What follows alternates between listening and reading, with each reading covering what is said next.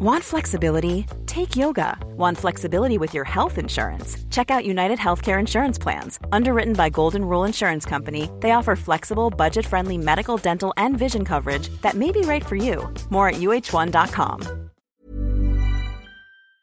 Oh là putain, c'est l'usine aujourd'hui, qu'est-ce qui se passe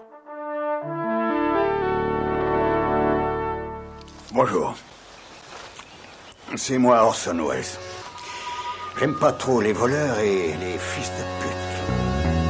Salut, c'est Nos Ciné, votre rendez-vous avec le cinéma version Extra Ball, notre petite récré one shot, une petite incartade à notre format habituel qui nous permet de mettre le doigt sur un film, un seul, en l'occurrence une petite pépite vintage qui ressort dans une très belle version Blu-ray, Something Wild, dangereuse, sous tout rapport de Jonathan Demi, un monsieur qui nous a vendu le meilleur il y a 20 ans et qui depuis se perd un peu dans ses bobines. Pour en causer, je suis avec mon complice Arnaud Bordas. Salut Arnaud. Salut Thomas. Allez, Nos Ciné Extra Ball, quatrième du nom, c'est parti. Monde de merde. Pourquoi il a dit ça? C'est ce que je veux savoir. Something Wild ou dangereuse sous tout rapport, comme on dit en VF, c'est la rencontre explosive entre le, très sage Charles alias Jeff Daniels et la très rock'n'roll Lulu, c'est Mélanie Griffiths, qui l'embarque dans un road trip où va bientôt se mêler l'ex de Lulu, le pas sympa du tout, Ray, qui n'est autre que Ray Liotta. Un film étonnant qui passe de la comédie au thriller à l'action sans forcer avec un cool et un charme vraiment, vraiment entraînant et une bande-son aux petits oignons.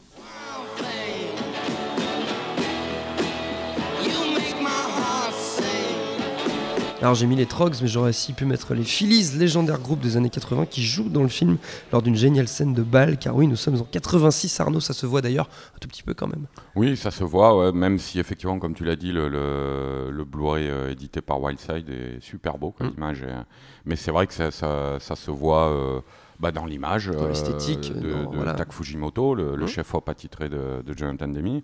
Euh, ça se voit dans les costumes, euh, tout ça. euh. Mais, euh, mais c'est vrai que je, je pense que le, le, le, le- le vocable qu'on peut le, qui définit mieux le film, c'est celui que tu as dit, quoi. C'est, euh, c'est un film cool, quoi. Oui, Euh, vraiment. C'est euh, donc moi je l'ai revu pour l'émission et c'est ça quoi. Ça ça a pas perdu de cette de cette coolitude totale quoi, qui est qui est d'autant plus étonnante qu'effectivement le film jongle entre les genres. Euh, Parce qu'on part vraiment dans une comédie, euh, quasiment une rom-com en fait presque, parce que c'est la rencontre voilà, entre deux, deux personnages très très différents, et puis ça vire vraiment, ça devient très noir par moments. Ouais, ouais, effectivement, ouais, ça, ça, ça, commence comme une comédie euh, romantique un peu rock'n'roll, quoi, Mhm. enfin un peu beaucoup même. Et, euh, et puis ça, ça, ça passe par différentes couleurs, quoi. Effectivement, la, la poursuite, le road movie, euh, le drame. euh, mais bon, on va dire que ça, ça c'est un petit peu, c'est un petit peu la marque de fabrique de, de De Jonathan Demi. Euh, en surtout tout cas dans sa première période. Voilà, surtout sa, sa première période. Parce que alors, il faut quand même. Le, le- le Jonathan Demi, il a, il a deux origines euh, conjointes, quoi. Euh, on va dire qu'ils sont euh, ce qu'il a fait et enfin son parcours et puis ses goûts quoi. Mm. Euh, dire c'est quelqu'un qui vient de chez Roger Corman, de l'écurie Roger Corman. et qui donc vient de la série B. Hein. D'ailleurs, ça serait pas mal qu'on réédite ses, ses, ses premiers films qu'il a fait pour Roger Corman. Euh, Cinq femmes à abattre, euh, le revenge movie Colère froide aussi avec Peter Fonda qui est pas très connu, qui est, qui est- assez euh, offensif comme film. Et donc tous ces films-là, ça serait bien de les revoir parce que c'est vraiment la, première manière de, de, de, de Jonathan- Demme, mais où on voit poindre déjà son goût pour euh, euh, créer de l'intimité, pour euh, du réalisme à l'intérieur du cinéma d'exploitation comme ça. Oui. Et c'est quelque chose qui va perdurer après dans, le, dans toute sa filmo, notamment dans le meilleur de sa filmo, qui pour moi euh, euh, euh, survient à peu près entre le, le, ouais, le milieu des années 80 et, euh, et le début des années 90. En gros, c'est euh, Dangereuse sous tout rapport, Veuve mais pas trop, euh, Le silence des agneaux.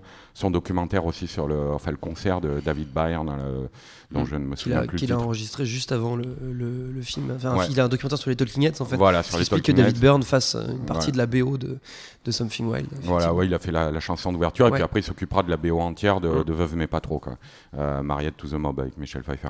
Et donc, ouais, c'est c'est quelque chose qui, qui, qui marque cette, cette, cette période-là de sa filmo, même un petit peu après quand même, c'est de mélanger toujours le, le- une impression vraiment de réel Mm. euh, au genre. Et euh, donc, euh, ça lui permet aussi justement de donner une unité à ces changements de ton et à sauter d'un genre à l'autre parce qu'il garde toujours cette unité.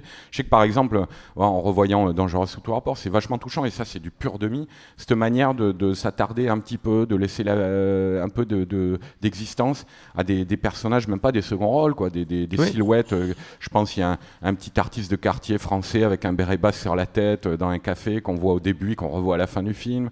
Euh, Il y a la chanteuse, la Sister Carol, je crois, la, la, chanteuse de rue, qui est une chanteuse, une vraie chanteuse jamaïcaine, à qui, qui, qui qui est à, mo à, moitié dans la fiction, à moitié dans la réalité, qui, se, qui intervient, qu'on revoit à la fin du film et qui, à qui laisse tout le générique de fin pour chanter, euh, faire une, une, chouette reprise de Wild Thing.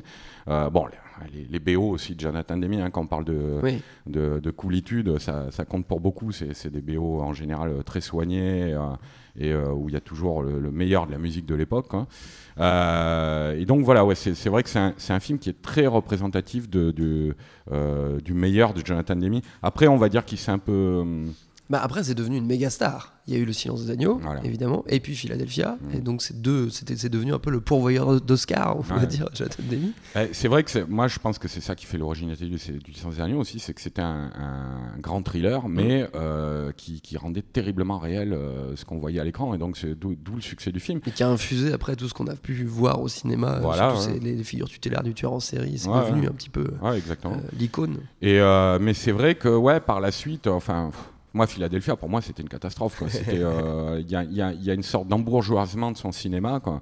Euh, et alors, on, on, peut le voir, ça notamment à travers le traitement de ses acteurs avant euh, Le Silence des Agneaux, Le Silence des Agneaux compris. Il avait un rapport aux acteurs de série B qui était très mmh. fort. Euh, Jonathan Demi, on voyait toujours des gens comme Charles Napier qui apparaissaient toujours dans ses films, euh, des, des, des, vraies gueules de série B. Quoi. Charles Napier, c'est un mec qui a débuté chez Ross Meyer, euh, tout ça. Des types qu'il allait chercher dans des, des, des, qui étaient habitués de séries Z d'horreur ou de, ou de ou de trucs comme ça. Là. et, euh, et il leur donnait des vrais rôles. Quoi. Et, euh, et, il avait une tendance comme ça à révéler des acteurs dangereux sous tout rapport. Mélanie Griffiths, on l'avait vu en, en, corps sculptural chez De Palma, euh, mais euh, bon, on l'avait pas vu, on, a, on savait pas que c'était une actrice comme ça jusqu'à jusqu'à dangereuse sous tout rapport. Ray c'est pareil, il avait pas encore fait les affranchis, ça avait été la révélation. Euh, Anthony Hopkins, on a tendance peut-être à l'oublier, mais au moment du Silence des Agneaux, c'était un acteur euh, fini, quoi, quasiment, qui avait quasiment fini sa carrière. Ouais, sa carrière derrière lui. Et, mais... et, ça lui a carrément relancé. Enfin, c'est devenu une star. Ah, il est toujours au cinéma. Voilà. Euh, voilà, il a, souvent fait ça. Je pense à Veuve mais pas trop de Dean Stockwell, par exemple, son rôle de mafieux euh, d'antagoniste dans le film qui était, formidable. Et Dean Stockwell, c'est ça, c'était un second rôle, de, ben, un troisième couteau du cinéma hollywoodien. Et après ça, après euh, le Triomphe du Silence des Agneaux, il va se colter avec les, les, grands acteurs à Oscar, quoi. Tom mmh. Hanks, Denzel Washington, qui reprendra pour le, le remake un peu inutile d'un crime dans la tête.